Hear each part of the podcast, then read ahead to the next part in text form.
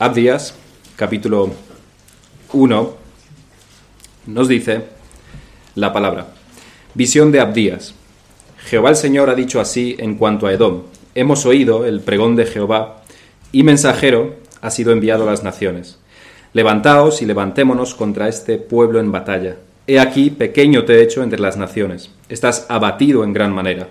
La soberbia de tu corazón te ha engañado Tú que moras en las hendiduras de las peñas, en tu altísima morada, que dices en tu corazón, ¿quién me derribará a tierra? Si te remontares como águila, y aunque entre las estrellas pusieres tu nido, de ahí te derribaré, dice Jehová. Si ladrones vinieran a ti, oh robadores de noche, ¿cómo has sido destruido? ¿No hurtarían lo que les bastase? Si entraran a ti vendimiadores, ¿no dejarían algún rebusco? ¿Cómo fueron escudriñadas las cosas de Esaú? Sus tesoros escondidos fueron buscados. Todos tus aliados te han engañado, hasta los confines te hicieron llegar. Los que estaban en paz contigo prevalecieron contra ti. Los que comían tu pan pusieron lazo debajo de ti. No hay en ello entendimiento. No haré que perezcan en aquel día, dice Jehová, los sabios de Edom y la prudencia del monte de Saúl. Y tus valientes, oh Temán, serán amedrentados, porque todo hombre será cortado del monte de Esaú por el estrago, por la injuria a tu hermano Jacob te cubrirá vergüenza y serás cortado para siempre. El día que estando tú delante llevaban extraños cautivos su ejército y extraños entraban por sus puertas y echaban suerte sobre Jerusalén, tú también eras como uno de ellos. Pues no debiste tú haber estado mirando en el día de tu hermano, en el día de su infortunio. No debiste haberte alegrado de los hijos de Judá en el día en que se perdieron, ni debiste haberte jactado en el día de la angustia no debiste haber entrado por la puerta de mi pueblo en el día de su quebrantamiento. No, no debiste haber mirado su mal en el día de su quebranto, ni haber echado mano a sus bienes en el día de su calamidad. Tampoco debiste haberte parado en las encrucijadas para matar a los que de ellos escapasen, ni debiste haber entregado a los que quedaban en el día de la angustia. Porque cercano está el día de Jehová sobre todas las naciones. Como tú hiciste, se hará contigo. Tu recompensa volverá sobre tu cabeza. De la manera que vosotros bebisteis en mi santo monte, beberán continuamente todas las naciones, beberán y engullirán y serán como si no hubieran sido. Mas en el monte de Sión habrá un remanente que se salve y será santo, y la casa de Jacob recuperará sus posesiones. La casa de Jacob será fuego, y la casa de José será llama, y la casa de Saúl estopa, y los quemarán y los consumirán, ni aun resto quedará de la casa de Saúl, porque Jehová lo ha dicho. Y los del Negev poseerán el monte de Saúl, y los de la Cefela a los filisteos. Poseerán también los campos de Efraín y los campos de Samaria y Benjamín a Galad. Y los cautivos de este ejército de los hijos de Israel poseerán lo de los cananeos hasta Sarepta, y los cautivos de Jerusalén que están en Sefarad poseerán las ciudades del Negev. Y subirán salvadores al monte de Sión para juzgar al monte de Esaú, y el reino será de Jehová. Como decíamos, estamos en, volvemos a los, a los profetas menores y lo hacemos con, después de Joel, viene Abdías y comenzamos, Abdías es un libro bastante único. Único por dos cosas. Es el libro más corto del Antiguo Testamento y es un libro dedicado principalmente a un pueblo que no es el pueblo de Israel aunque esto es solamente en apariencia, porque desde luego es el pueblo de Dios el que recibe esta profecía de Abdías y es para su beneficio. Así que Abdías es el menor de todos los profetas menores en el sentido de que es el libro más corto. Recordemos que esta oscura porción de las escrituras se llama profetas menores no porque sean menos importantes, sino porque son cortos. Por eso Abdías, decimos, es el menor de los profetas menores no en cuanto a importancia, en cuanto a que es el más corto. Si hiciésemos un estudio entre los cristianos sobre las partes que los cristianos leen, leemos habitualmente, llegaríamos a la conclusión de que los profetas menores no son importantes, porque se leen bastante poco. Claro que esto es debido a factores como, por ejemplo, que si leemos las escrituras poco, más bien poco, es normal que nos centremos en el Nuevo Testamento o en Génesis, Éxodo, Salmos, Proverbios, los libros más prominentes de las escrituras. Esto es, si leemos las escrituras poco.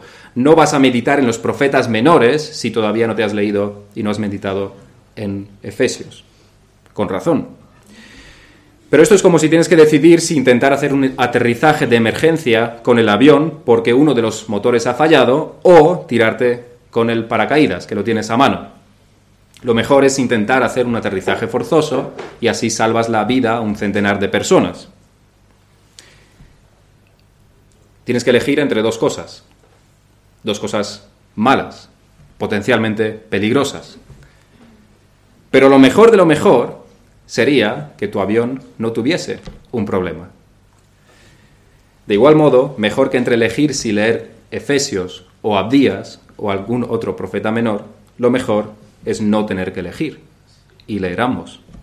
Lo mejor es que leamos las escrituras más y entonces leeremos todas las escrituras, incluidos los profetas menores. Aunque esta es una razón, creo que hay otra razón más y es la siguiente. Que cuando leemos, cuando nos ponemos a leer a los profetas menores, no sabemos exactamente qué hacer con ellos. No sabemos interpretarlos. No sabemos dónde se ubican, no sabemos la historia que los rodea, porque no conocemos, básicamente, la historia de Israel. No la conocemos. Así que no entendemos sus preocupaciones, no entendemos sus problemas, sus tentaciones ni sus pecados. Así que cuando los leemos, cuando se leen habitualmente, de poco nos aprovecha. A esto, si no le añadimos los, problemas dispensacionalistas, donde claramente esta parte de las escrituras no tienen nada que ver con nosotros y son solo para el pueblo físico de Israel. Si llegamos a leerlo, Dios casi que nos tiene que dar las gracias porque nos preocupamos un poco y tenemos un poco de empatía hacia los judíos, pero no porque sea para nosotros, sino que es un favor que nosotros le hacemos a Dios. Pero el asunto es que si no leemos esta porción de las escrituras, estamos desaprovechando un tesoro. Estamos perdiendo valor. Estamos perdiendo riqueza espiritual. Y para resolver este problema se necesitan dos partes, este problema de, no leer o leer y no entender. Una, que en la iglesia se predique esta porción de las escrituras para así arrojar luz sobre, esta, sobre los profetas menores, sobre esta porción oscura, podríamos decir, de las escrituras. Por eso estamos esta mañana exponiendo una vez más de los profetas menores. Pero hay una segunda parte del problema para, que hay que hacer para resolver el problema y es que leamos las escrituras. Y esto no se puede resolver desde el púlpito, sino desde nuestras casas. No las leemos lo suficiente y esto se nota y se va a notar en nuestras vidas. Se va a notar en nuestra obediencia al Señor, se va a notar en nuestras decisiones que tomamos y en nuestras relaciones con los demás. Muchas veces no creemos que la palabra pueda tener este efecto en nosotros. Es un problema de, de fe. No creemos que la palabra sea tan necesaria para nosotros. El autor a los hebreos nos dice que la palabra de Dios es viva y eficaz, pero nosotros no lo creemos demasiadas veces. Porque si lo creyéramos, pasaríamos más tiempo leyendo las escrituras. En esta exposición vamos a ver primeramente el tiempo y el lugar de este libro, y como digo, esto lo hacemos para resolver esta primera parte del problema, y es arrojar un poco de luz sobre los profetas menores la primera parte. La segunda parte está en nuestras casas, leer las escrituras. Así que en esta exposición vamos a ver primeramente el tiempo y el lugar de este libro, cuándo ocurre, por qué ocurre. En segundo lugar vamos a conocer más a los edomitas, que son los receptores en parte de, este, de esta profecía, es el objeto de esta profecía. Y en tercer lugar lo que esto nos enseña a nosotros. Primeramente entonces, una introducción al libro de Abdías. En todas las introducciones hablamos del autor y del tiempo y del lugar. En este libro lo único que podemos decir del autor es que no podemos decir mucho sobre él. Solamente quizás podríamos señalar que Abdías significa sirviente o adorador de Jehová. Hay muchos Abdías en la Biblia, pero esto, pero en un principio ninguno parece ser este Abdías que está profetizando aquí. Por ejemplo, tenemos al Abdías de Primero de Reyes, del primer libro de Reyes, capítulo 18, que escondió a los profetas de Dios. En su mayoría, o prácticamente todos los Abdías que aparecen en las escrituras son, eh, son servidores de Dios, no son de la parte mala, rebelde, desobediente. Así que en 1 de Reyes 18 hay un Abdías que escondió a los profetas de Dios para que no fuesen muertos. A otro Abdías, que fue enviado por el rey Josafat para predicar la ley en las ciudades de Jehová, de, las ciudades de Judá, se nos relata también en 2 de Crónicas 17. Y hay unos cuantos más, hay unos cuantos Abdías más, hay seis o siete en total. Pero ninguno concuerda con el tiempo en el que se data esta profecía. Lo que sabemos es que Abdías fue un profeta que trajo la palabra de Dios y poco más. Solamente sabemos eso. Y es suficiente. Y si hablamos del tiempo exacto de la profecía de Abdías, tampoco podemos saberla porque se nos diga explícitamente. Pero sí podemos deducirla. La mayoría de comentaristas lo sitúan justo después de la destrucción de Jerusalén por parte de los babilonios, que sabemos que fue uno de los eventos más cruciales y catastróficos del Antiguo Testamento, entre otras razones porque también el templo fue destruido. Fue el cumplimiento de muchas de las profecías del Antiguo Testamento, como es la profecía de Joel, que estábamos viendo en sermones pasados, y también es la razón que hay detrás de los libros de Jeremías o y Ezequías, por ejemplo. Fue debido a este hecho también que Daniel, el Daniel de los leones, fue llevado a Babilonia por la destrucción de Jerusalén. Abdías nos habla de un hecho catastrófico sufrido por Judá.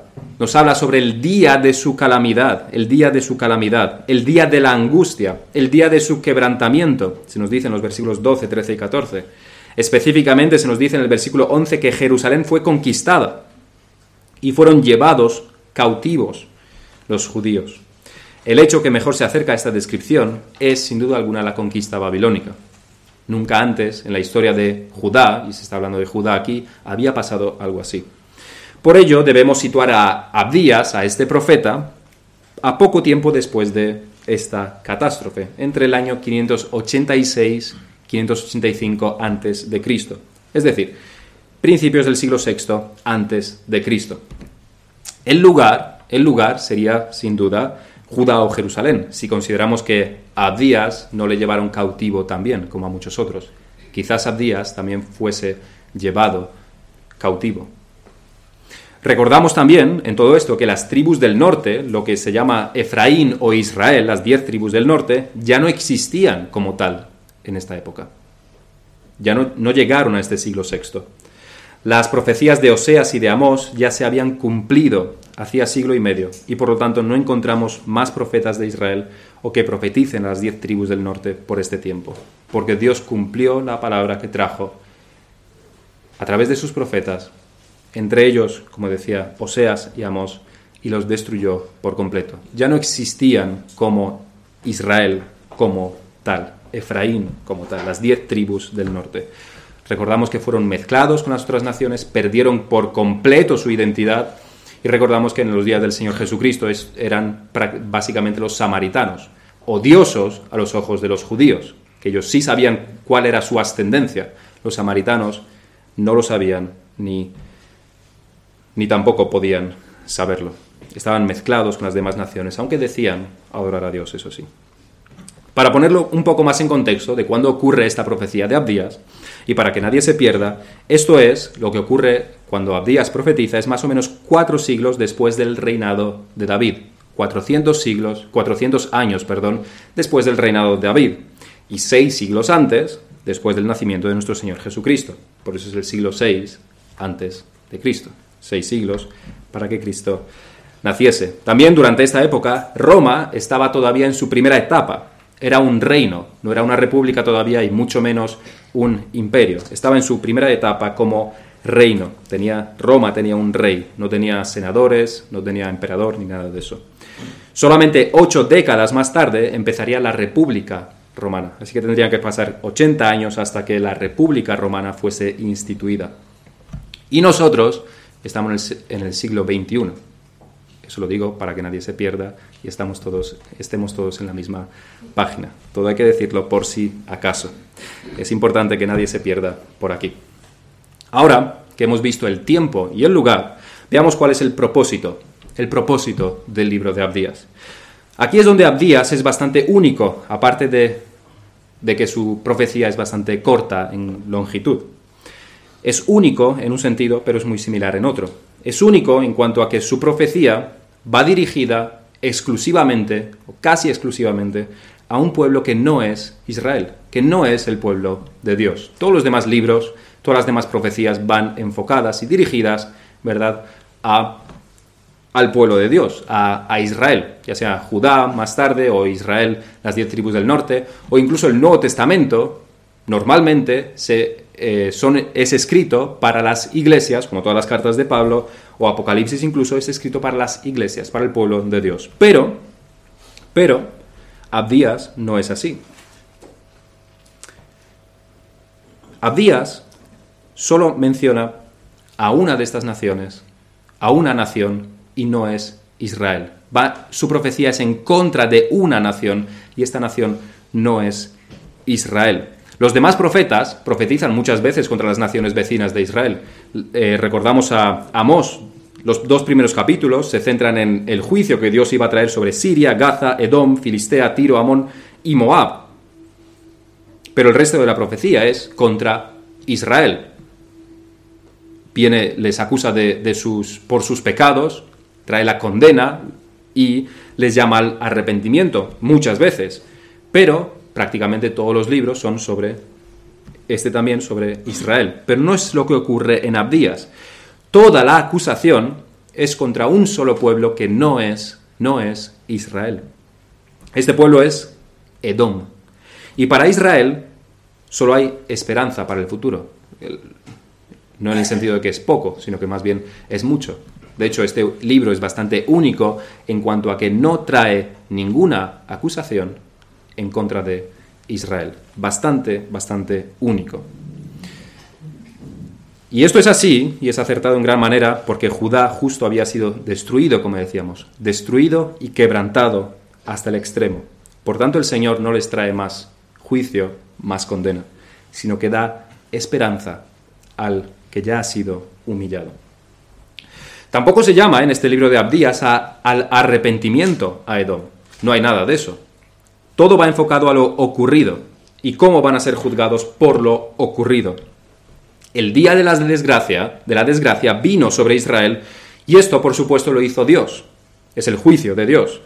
Pero Edom, en vez de compadecerse por los sufrimientos de su hermano, actuaron como unas bestias carroñeras agravando su sufrimiento de un modo impío, alegrándose más bien de los sufrimientos de Judá en vez de compadecerse por los juicios de Dios que habían venido sobre ellos y los grandes sufrimientos por los que pasaban, ellos más bien se alegraron de que su hermano Jacob, Israel, Judá, estuviese en esta situación. Así que no hay llamada al arrepentimiento, es una lectura de los cargos tras lo cual se dicta la sentencia. No hay apelación, no hay defensa, no hay perdón. Ese es el estado de Dom después de sus viles hechos. Un acusado en el banquillo al que se le leen las, los cargos y después se le dicta la sentencia. Esto es el libro de Abdías. Pero vamos a ver en nuestro segundo punto, después de haber visto el dónde, el cómo, el por qué, vamos a ver quién es este pueblo, esta nación, Edom. Aunque Edom no tuviera un libro en la Biblia dedicado a él, este libro de Abdías, aún así nos daríamos cuenta de que es, es una nación muy importante en la historia de la redención. ¿Quién fue Edom? Edom fue hijo de Abraham, por ahí debemos empezar, fue hijo de Abraham, de, hijo de Isaac, hermano de Jacob. Al nacer le pusieron el nombre Esaú y fue el primogénito de Isaac. Nacieron por la particular bendición de de Dios hacia Isaac, ya que Rebeca era estéril y era el hermano gemelo, si recordamos, de Jacob, pero es el primogénito porque eh, salió antes del vientre de su madre, por eso es el primogénito. En Génesis 25, y os invito a que lo abráis porque vamos a leer una porción importante de, de aquí, de Génesis 25,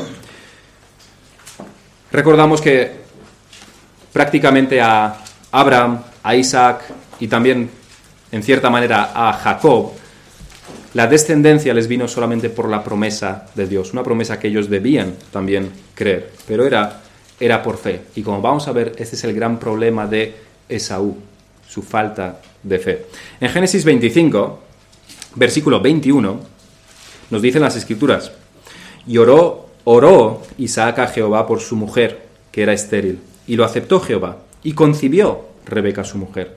Y los hijos luchaban dentro de ella. Y dijo, esto es Rebeca, si es así, ¿para qué vivo yo? Y fue a consultar a Jehová, y le respondió Jehová, dos naciones hay en tu seno, y dos pueblos serán divididos desde, desde tus entrañas. El un pueblo será más fuerte que el otro pueblo, y el mayor servirá al menor. Cuando se cumplieron sus días para dar a luz, he aquí había gemelos en su vientre, y salió el primero rubio, y era todo velludo como una pelliza, y llamaron su nombre Esaú. Esaú significa peludo. Después salió su hermano, trabada su mano al calcañar de Esaú, y fue llamado su nombre Jacob. Hasta aquí la lectura por ahora. Ambos, tanto Jacob como Esaú, tuvieron el nombre cambiado más tarde cuando fueron adultos. Jacob, que significa el que suplanta o el que toma por el calcañar, por eso le pusieron ese nombre, fue llamado Israel. Un cambio a mejor. Sin embargo, Esaú, que significa peludo, simplemente una descripción de lo que, de lo que era, fue llamado Edom, rojo. Un cambio a peor, y no se refiere a los comunistas. Sería algo crucial en la historia de la redención, de hecho, y es lo que probablemente alimentó este odio de Edom hacia Israel. Se le puso el nombre rojo, y vamos a ver por qué. Más tarde, unos versículos después, eh, versículo 29, nos dicen las escrituras, y guisó Jacob un potaje, y volviendo Esaú del campo, cansado, dijo a Jacob, te ruego que me des a comer de ese guiso rojo, pues estoy muy cansado. Por tanto, fue llamado su nombre Edom. Y Jacob respondió, Véndeme en este día tu primogenitura. Entonces dijo Esaú, He aquí yo me voy a morir. ¿Para qué pues me servirá la, me servirá la primogenitura? Y dijo Jacob, Júramelo en este día. Y él le juró y vendió a Jacob su primogenitura. Entonces Jacob dijo, dio a Esaú pan y del guisado de las lentejas, y él comió y bebió, y se levantó y se fue. Así, y esto es importante como termina aquí, así menospreció Esaú la primogenitura. Así que su nombre fue cambiado a rojo, debido al guiso rojo de lentejas que le había preparado Jacob. Pero este nombre se le, dio no porque le gustase mucho el guiso, porque si fuera así, algunos de aquí nos llamaríamos barbacoa, o jamón serrano, o queso, o cosas parecidas. No es por eso por lo que le cambiaron el nombre a, rojo. Fue porque este guiso cambió el rumbo habitual de las cosas. Por ese guiso rojo vendió su primogenitura y por tanto sería Jacob y no él el recipiente de las promesas de Dios. El recipiente de las promesas de Dios. Y es importante que meditemos en esto. Fue por el pecado de Esaú, al despreciar de esta manera la, primogenitura, básicamente demostrando que no tenía fe en las promesas de Dios, que Jacob, fue por esto que Jacob recibió, fue el recipiente de las promesas. Sin embargo, en un plano totalmente diferente, Dios predestinó a Jacob y a Esaú para que esto este fuera su destino. Lo leíamos antes, cuando Dios le dijo a Rebeca que el mayor servirá al menor. Y Pablo nos dice, en Romanos 9, que esto lo dice específicamente antes de que nacieran, para demostrar la elección de Dios. Lo dice antes de que nacieran para demostrar la elección de Dios.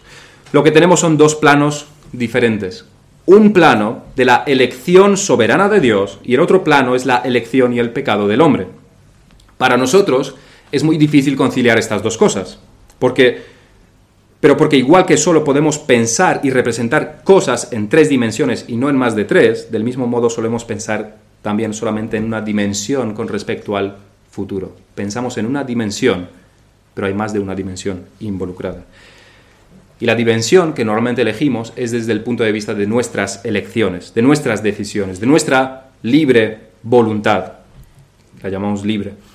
Pero el futuro, como digo, no tiene solamente esta dimensión de la elección humana, no tiene sola esta dimensión. Hay otra dimensión incomprensible, por un lado, para nuestras mentes, que es la dimensión divina. La dimensión divina. Esto es como si nosotros pensásemos en, matemáticas, en teoría, existe la cuarta dimensión, pero para nosotros, para nuestras mentes, y para dibujarlo y representarlo no podemos hacerlo de ninguna manera. No podemos comprender esta cuarta dimensión. Y algo parecido ocurre con esta dimensión divina de las cosas, de la elección y la predestinación de Dios. Y diría que no son dos dimensiones aparte que no tienen nada que ver la una con la otra, igual que dos dimensiones y tres dimensiones son relacionados. Sí, y diría incluso que, si la, que la dimensión divina engulle y contiene a la dimensión humana. Nuestro problema es que queremos representar la dimensión divina de la elección de Dios y la predestinación de Dios en la dimensión humana.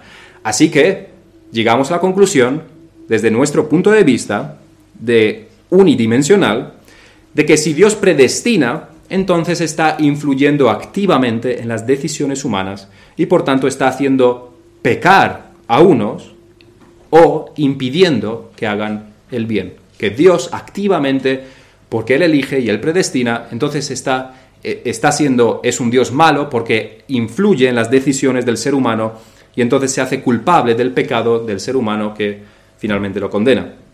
Pero no es así como funciona. Dios pudo predestinar a Jacob y Esaú y aún así no ser el autor de su pecado.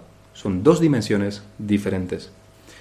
En dos y tres dimensiones esto es muy fácil de ver. Si dibujamos un cubo desde la perspectiva caballera, lo que se llama la perspectiva caballera, y dibujamos todos sus lados, vamos a ver que algunos de sus lados se cruzan en nuestro dibujo, en dos dimensiones. Cuando lo dibujamos en una hoja de papel, dibujamos un cubo, dibujamos todos sus lados y vamos a ver que muchos de sus lados se cruzan. Se cruzan. Hay lados que se cruzan cuando dibujamos un objeto en tres dimensiones y lo representamos en dos dimensiones.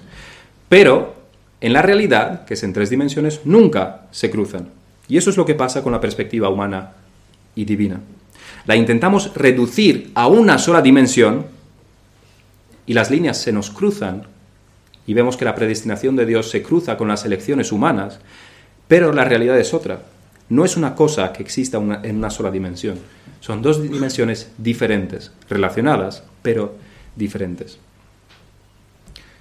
En casa, después, si queréis, lo podéis dibujar. Iba a utilizar un ejemplo de cuatro dimensiones, tres dimensiones, pero se nos habría ido de las manos completamente. Así que eso es lo que tenemos que decir sobre la elección de Dios sobre Esaú y Jacob. Como digo, eso es un evento muy importante en la historia de la redención. Es cuando Jacob es el recipiente de las promesas de Dios. Pero no porque Jacob sea mejor, no porque Jacob eh, sea superior a, a Esaú en ninguna manera. Es por la elección de Dios. Pero al mismo tiempo es por el pecado de Esaú. Él, libremente, entre comillas lo decimos, desechó, no tuvo fe, no creyó y desechó la promesa de Dios vendiendo su primogenitura, diciendo que Vale lo mismo que una sopa de lentejas. El asunto es que a Esaú se le llamó Edom debido a esto, rojo, por el guiso, por haber vendido su primogenitura. Y aunque él en particular no le guardó rencor a su hermano Jacob, que esperaríamos que sí, y Jacob de hecho se esperaba que sí, él no le guardó rencor a su hermano, no fue así para su descendencia hubo varios choques entre las dos naciones en el futuro y esto es importante, tanto, tanto Esaú como Jacob se convirtieron en dos naciones. Edom, la nación de Edom y la nación de Israel. Es importante porque vemos que Dios bendijo, bendijo realmente también a Esaú. Lo bendijo y lo convirtió en una nación. Esaú, Edom, se asentó en el monte Seir, sobre la cual hablaremos más en el próximo sermón, que estaba y este monte Seir estaba al sur de Judá. Hoy en día es la ciudad de Petra, esta era la capital de Edom. Una Petra, si recordáis, habréis visto alguna foto alguna vez, esta ciudad encantadora que está hecha en las, en las montañas eh, rojas también, por cierto. Pero el primero de estos choques entre la nación de Edom y la nación de Israel, y lo que demostró esta enemistad patológica de Edom hacia Israel, fue cuando Moisés condujo a los israelitas fuera de Egipto. Y Edom rehusó, no quiso ayudarlos. De hecho, no, era ni siquiera, no es que le pidiesen ayuda, no era ayudarlos, era solamente dejarlos pasar por su territorio. Esto lo encontramos en Números 20, 14 en adelante, y voy a leer Números 20 del 14 al 21. Nos dice, envió Moisés embajadores al rey de Edom desde Cades, diciendo, esto es después, vuelvo a repetir, después de la salida de Egipto. Dice, así dice Israel tu hermano, tú has sabido todo el trabajo que nos ha venido, cómo nuestros padres descendieron a Egipto, estuvimos en Egipto largo tiempo y los egipcios nos maltrataron y a nuestros padres. Y Es importante aquí lo que dice Moisés, dice, así dice Israel tu hermano, tu hermano. Sois hermanos, sois la nación hermana. Jacob y Esaú eran hermanos, debería haber un amor natural el uno hacia el otro. Después pasa a contarles sus, sus dificultades. Y aquí estamos en Cádiz, ciudad cercana a tus fronteras.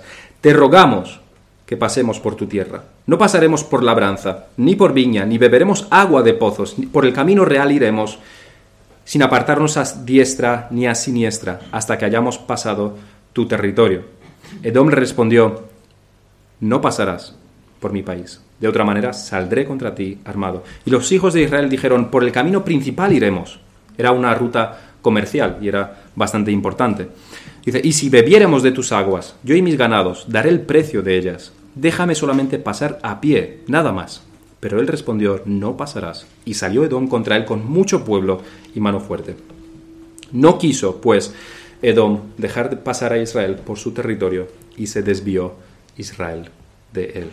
Así que estaba viendo a su hermano sufriendo después de tantos años en el desierto y no le quiso ayudar, no le quiso dar una mano de ayuda. Y esto ocurrió además en un momento sumamente triste en la historia del Éxodo, ya que justo antes ocurrió otra, una vez más, otra rebelión, otra queja del pueblo de Israel, que Moisés esta vez no aguantó, no resistió, no tuvo la paciencia que tuvo en otras ocasiones y golpeó la peña, cuando Dios le había dicho que le hablara solamente. Y por ello Dios le dijo que no entrarían en la tierra prometida, Moisés y Aarón, junto con el pueblo de Israel. Esto le era, desde luego, señala a Moisés de que iba a heredar una tierra mejor. Esto lo sabemos por Hebreos 11. No iba a entrar a la tierra prometida porque iba a heredar una tierra mejor que esa tierra de Canaán. Aún así, fue un castigo. No, es, no fue un castigo menor para Moisés. Había invertido toda su vida en sacar a los israelitas de Egipto y llevarlos a Canaán. Y ahora Dios le decía que no iba a entrar, no iba a liderarlos en la entrada a Canaán. Todo su esfuerzo, toda su paciencia de tantas décadas, todo su trabajo era básicamente desechado. Y inmediatamente después de esto, Aarón muere, otro gran, otro gran sufrimiento en la historia de Israel. Y aquí entre medias está este, el recuento de cómo Edom no ayudó a Israel. El caso es que un necesitado de Israel quería pasar por Edom para ir a Canaán y su hermano no lo dejó pasar. Edom vio a un Israel necesitado pidiéndole ayuda y dijo que no. Este fue el primer acto de enemistad de Edom hacia Israel. Más tarde los edomitas serían enemigos del rey Saúl, pero David y Salomón los conquistaría y pagarían tributo a Israel durante varios cientos de años. Después Edom se rebelaría durante el reinado de Josafat, se uniría a Moab y Amón, pero fueron derrotados. Sí consiguieron más tarde rebelarse en contra del rey Joram, pero más tarde Amasías los volvió a subyugar. La última rebelión fue el ataque contra Judá en los días del rey Acaz. Tal como se nos describe en Abdías, los edomitas ayudaron y apoyaron más tarde a los babilonios en el siglo VI en su destrucción a Jerusalén.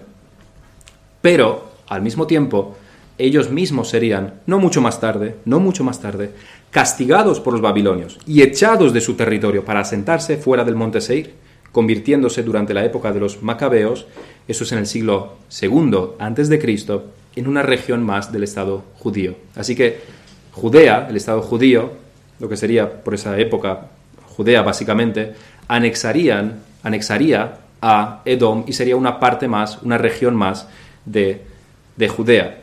Y se llamaban idumeos. Edom, idumeos. En la historia normalmente se, les llama no edomitas, sino idumeos. Sobre todo por la influencia griega, porque casi todos los historiadores son, son griegos. Esta región se menciona también en las Escrituras, en el Nuevo Testamento, en Marcos 3.8, cuando se nos dice que Jesús se retiró al mar con sus discípulos y le siguió gran multitud de Galilea y de Judea, de Jerusalén, de Idumea, eso es el nuevo territorio de Edom al que fueron expulsados, de Idumea, del otro lado del Jordán y de los alrededores de Tiro y de Sidón, oyendo cuán grandes cosas hacía, grandes multitudes vinieron a él. Y dijo a sus discípulos que le tuviesen siempre lista la barca para que no lo oprimiesen. Debemos mencionar también que Herodes, el rey, era idumeo. Después de esto, los idumeos, después de, después de asentarse allí, los idumeos se unieron, después de la, de la vida de nuestro Señor Jesucristo, después de su muerte y su resurrección, los idumeos se unieron, y eso es importante, se unieron a los judíos en su rebelión en el año 70 en contra del imperio romano. Y esta es la última vez que aparece en los anales de la historia el pueblo idumeo, la última vez, cuando se unieron a los judíos en el año 70 contra Roma. Desaparecieron después de esto por completo. Y esta es la historia de los edomitas, una historia que se resume prácticamente en toda su historia en enemistad contra Israel. Es desde luego curioso que fueran anexados por Judea finalmente y que prácticamente todos adoptaron las costumbres judías. Es curioso. Y es sumamente curioso también que su fin viniera, su fin viniera al unirse a los judíos contra el imperio romano. Desde luego creo que aquí vemos la providencia de Dios y cómo Dios obra en la historia para llevar a cabo sus propósitos. Vamos a ver en tercer lugar la aplicación de este libro para nosotros. Las aplicaciones, como decíamos, aunque es un libro dedicado a en contra de Edom, sin embargo las aplicaciones y el recipiente final sería el pueblo de Dios. Y esto sería para traer esperanza. Abdías, decíamos, profetiza en un momento de terrible dolor y oscuridad para el pueblo de Dios. Un momento histórico, un, un sufrimiento, una catástrofe provocada por ellos mismos, por su desobediencia, por su pecado, por su falta de arrepentimiento, por su falta de fe. Pero eso ahora mismo no le interesa a Abdías. En ningún momento menciona el pecado de Israel. Ya está, Israel ya está, Judá en realidad ya está derribado a tierra, está destruido y hecho polvo, está humillado hasta el punto máximo que Dios podía humillarlo, quería humillarlo. Lo que Israel necesitaba no es un te lo dije, sino que necesitaba esperanza. Y esta esperanza viene sabiendo que Dios hará justicia algún día. Dios hará justicia algún día. Que las injusticias de Edom, en este caso, serían recompensadas. Que Dios los castigará, que Dios hará justicia y los hará pagar por todos sus pecados. Esto es lo que el pueblo de Israel necesitaba escuchar en estos momentos de total humillación. El libro de Abdías no es citado en el, Nuevo, Testamento, pero el espíritu del mensaje de Abdías lo tenemos en bastantes pasajes, uno de ellos siendo Apocalipsis 6, que estábamos leyendo en la introducción. Allí también los mártires piden justicia, porque fueron maltratados hasta la muerte. Leemos en, el versículo 9 de Apocalipsis 6, cuando abrió el quinto sello, vi bajar el altar las almas de los que habían sido muertos por causa de la palabra de Dios y por el testimonio que tenían. Y clamaban a gran voz diciendo, ¿Hasta cuándo, Señor, santo y verdadero, no juzgas y vengas nuestra sangre en los que moran en la tierra? ¿Hasta cuándo no vengas y juzgas? Y se les dieron vestiduras blancas y se les dijo que descansara, descansasen todavía un poco de tiempo, hasta que se completara el número de sus consiervos y sus hermanos, que también habían de ser muertos como ellos. Este pasaje de Apocalipsis tiene el mismo propósito que el libro de Abdías, traer esperanza y consuelo al sufriente pueblo de Dios. Y esta esperanza y consuelo toma la forma de venganza. El consuelo viene en forma de venganza. Venganza por parte de Dios. Desde luego no es el único consuelo de los cristianos, no nos equivoquemos, pero sí es parte, sí es una parte del consuelo de los creyentes, la venganza por parte de Dios. Normalmente nosotros usamos la venganza como de manera negativa y así es como deberíamos hacerlo, porque no deberíamos buscar venganza, no deberíamos vengarnos. Es así. La pregunta es, ¿por qué no deberíamos vengarnos? ¿Por qué es malo que nosotros nos, venguemos? ¿Porque debemos ser buenos y amables siempre con los demás? ¿Es esa la razón? ¿Esa es la razón que las escrituras nos dan por la que no debemos vengarnos y buscar la venganza? No, no es esa. Las escrituras nos dicen que es porque la venganza es del Señor. Esa es la razón. No porque la venganza sea mala en sí misma, no porque es un mal intrínseco. Nosotros no debemos vengarnos, porque será Dios el que vengue finalmente.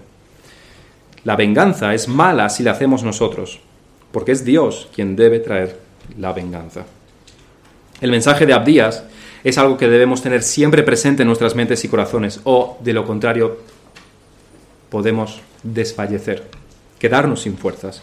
Cuando estamos en este mundo y suframos el oprobio y la burla y el maltrato de los impíos, debemos tener presente que Dios hará, finalmente, un día, hará justicia. Que habrá un día en el que Dios nos pondrá delante de todos nuestros acusadores y dictará nuestra justicia y dictará la sentencia contra los que nos han despreciado.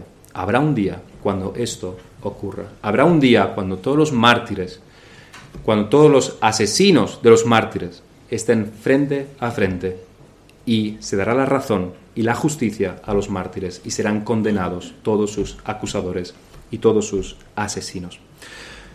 No hay nada peor, hay cosas, pocas cosas peores que saber que no se hará justicia. Los hombres son capaces de gastar todas sus fuerzas y recursos para lograr que se haga justicia. Pero esto es siempre porque hay una pequeña esperanza de que puede realizarse esta justicia. Lo vemos, por ejemplo, en los padres, en, eh, cuyos algunos de sus hijos fueron asesinados, cómo buscan sin descanso la justicia para sus hijos. La buscan durante años, durante décadas, buscan que se haga justicia, porque tienen una leve esperanza de que la justicia puede ser hecha. Y si no tienen esperanza, la crean ellos mismos, se autoconvencen de que la hay. Porque sin esperanza, sin esperanza, ellos y realmente todo ser humano se, se consumirían, nos consumiríamos. Sin esperanza, moriríamos. Es cierto esto para todos nosotros. Si no tenemos esperanza, si no tenemos esperanza, vamos a desfallecer. Pero nosotros no debemos tener solamente una vaga esperanza, como decíamos, una vaga esperanza. Quizás quizás algún día se haga justicia, no, sino una certeza completa de que Dios hará justicia. Este pensamiento de que Dios hará justicia nos debe dar fuerzas, nos debe ayudar a resistir situaciones que de lo contrario no podríamos resistir. Sufrir el oprobio del mundo, la burla del mundo, cuando hacemos lo correcto, aquello que Dios pide de nosotros, no podríamos resistirla sin tener en mente este principio de que Dios hará justicia las llamas que a los mártires... De hecho, este, este pensamiento, este pensamiento de que Dios hará justicia y Dios castigará a los malos, hizo también que a los mártires muchas veces que pudiesen perdonar a, sus asesinos. Los llevaba, los llevaba a los mártires a pensar que las llamas que a ellos mismos les estaban consumiendo no eran nada comparadas con las llamas del infierno que vendrían sobre sus asesinos. Y los hizo compadecerse de ellos. Y los hizo muchas veces orar por sus asesinos. Por las llamas del infierno serían mucho peores que las llamas de su, de su muerte. En segundo lugar, aparte de la esperanza, lo que este libro nos, nos debe enseñar es algo también sobre Dios. Que haya un libro en la Biblia dedicado a los enemigos de Dios, del pueblo de Dios, nos debe decir una cosa, que Dios es Dios sobre todo pueblo y nación. Los cristianos recluimos demasiadas veces a un Dios que es soberano solamente sobre la salvación, solamente sobre la esfera espiritual. Dios es nuestro Dios, pero no es el Dios de los demás. Decimos, o con, con nuestros hechos lo decimos por lo menos, que Dios es el Dios de los cristianos solamente. Pero esto no es así. Los cristianos, eso sí, son los únicos que adoran a Dios. Pero Dios es el Dios de todo el mundo y del universo entero. Dios tiene potestad sobre Satanás y los demonios, tanto como tiene potestad sobre los ángeles. Dios es el Dios de todos. Dios tiene potestad sobre los cristianos, sobre la esfera espiritual, tanto como la tiene sobre todas las demás naciones y sobre cada individuo. Dios es el soberano sobre todo, no solamente sobre la esfera espiritual o espiritualoide, muchas veces, de los cristianos. Dios es soberano sobre todo. La situación con esta, con esta soberanía de Dios es similar a un padre de familia que lleva en coche a sus dos hijos bien atados en las sillitas de atrás.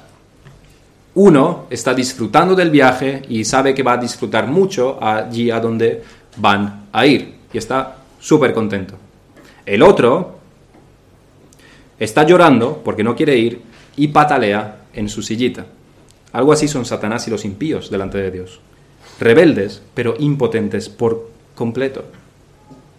Dios sigue teniendo el volante y Él sigue decidiendo a dónde va a ir. El caso es que nosotros reducimos a Dios a la salvación únicamente. Y esto no es así. El mundo es la creación de Dios y todo el mundo le pertenece. Él es la cabeza de toda autoridad. Todo rey y presidente y gobernante está bajo su dominio. Algunos, muchos, están pataleando en su sillita de atrás, atados con cinturones de cuatro puntos, pero su lloriqueo, su rebelión no es relevante. Dios sigue yendo allí a donde quiere ir. Lo sigue conduciendo allí donde quiere ir. Creo que todos nos sabemos la oración del Padre Nuestro. ¿Y qué nos dice la oración? Que oramos, venga tu reino, hágase tu voluntad, como en el cielo, así también en mi vida, así también en la iglesia, así también en la tierra. En la tierra. No oramos para que su voluntad sea hecha entre los cristianos. Eso se da por supuesto. No oramos para que su voluntad sea hecha en nuestra casa, en nuestros 100 metros cuadrados de, vivienda, de un edificio de 10 plantas en una ciudad de 5 millones. Y oramos para que Dios haga su voluntad en nuestros 100 metros cuadrados, 80 o 50. No oramos para que su voluntad sea hecha en la iglesia. No. Oramos, oramos para que su voluntad sea hecha en la tierra, en toda la tierra. Y sabemos que habrá un día en que esto será así, en que toda la tierra, en toda la tierra se hará la voluntad de Dios. Pero parece ser que al Señor Jesús le importaba bastante que supiéramos que no debemos orar, que debemos orar no para que su voluntad sea hecha en la iglesia o nuestras familias solamente, que por supuesto, se da por supuesto esto, sino para que su voluntad sea hecha en toda la tierra. Esto muchas veces lo olvidamos. Olvidamos que Dios es soberano también sobre nuestro vecino que no nos saluda o sobre nuestro vecino que sí nos saluda. Olvidamos que habrá un día en que todo ser viviente se arrodillará ante el Rey Jesucristo, porque todo le pertenece, ahora tanto como entonces. Por supuesto, esto debe comenzar con nosotros mismos, en la iglesia, en nuestras familias. Y cuando tengamos un producto, una obediencia, una voluntad de Dios bien hecha en nuestras vidas, en nuestras iglesias, en nuestras familias, cuando tengamos un producto digno de exportar, una obediencia sana y gozosa, podremos también exportarla al mundo. Eso es la evangelización. Y mientras luchamos por nosotros mismos, por nuestra iglesia y en el mundo para que esto sea así, debemos recordar siempre que habrá un día en que Dios hará justicia. El mundo siempre se opondrá a Dios, siempre se opondrá a Cristo, hasta que Él soberanamente por supuesto, igual que lo hizo con nosotros, con nuestros rebeldes corazones, también convierta a los demás. Pero habrá un día en que toda la tierra obedecerá a Dios, toda la tierra hará la voluntad de Dios, y habrá un día también en que todos los rebeldes, todos aquellos que han ido en contra del pueblo de Dios, con sus injusticias, con sus burlas, también serán castigados. Y esto para siempre. Habrá un día en que Dios hará justicia. Vamos a terminar en oración. Nuestro Dios y Padre, delante de ti venimos y te damos gracias, Señor, porque tú nos das aliento y tú nos das consuelo a través de las Escrituras. Tú nos enseñas, Señor, que el sufrimiento por el que pasamos en, en este mundo y más que el nuestro, porque nuestro sufrimiento es más bien poco comparado con lo que nuestros antepasados en la fe sufrieron, muertos muchas veces de maneras, de maneras horrendas por los enemigos de, de tu pueblo, por tus enemigos. Te damos muchas gracias porque vemos esta esperanza y este consuelo de que ellos serán juzgados, de que serán condenados según sus obras. Te damos gracias, Señor, porque tú nos hablas de esta manera y tú nos das consuelo sabiendo nuestro gozo eterno que vamos a tener, así como también el sufrimiento eterno que tus enemigos y los enemigos de tu pueblo van a sufrir. Nuestra oración, Señor, es para que tu voluntad sea hecha en la tierra. No queremos que, no deseamos que aquellos que nos rodean vayan a este sitio, al infierno, porque es realmente horrendo y no podemos describirlo siquiera ni imaginarlo. Y por tanto, queremos pedirte a ti que tú nos des fuerzas para que esta obediencia que primeramente se ve, se ve en nuestras vidas, en la iglesia, en nuestras familias, que también la podamos llevar a los que nos rodean, a que también les podamos traer el Evangelio, a que también les podamos predicar el Evangelio del Señor Jesucristo, el perdón de los pecados. Señor, sabemos que cada uno de nosotros necesitamos este perdón. Sabemos que cada uno de nosotros somos rebeldes y hemos sido rebeldes. Y cada uno de nosotros somos, somos merecedores del infierno. Y sin embargo, tú te apiadaste y tú tuviste misericordia de tu pueblo y te pedimos para que tú esta misericordia tuya también la extiendas a, a los cercanos nuestros, a los que nos rodean, a nuestros familiares y amigos y vecinos, a nuestros compañeros de trabajo para que ellos también te conozcan y para que ellos también vengan y te adoren a ti como Rey Supremo y como Dios único y verdadero. Te pedimos estas cosas y te damos las gracias en el nombre del Señor Jesucristo. Amén.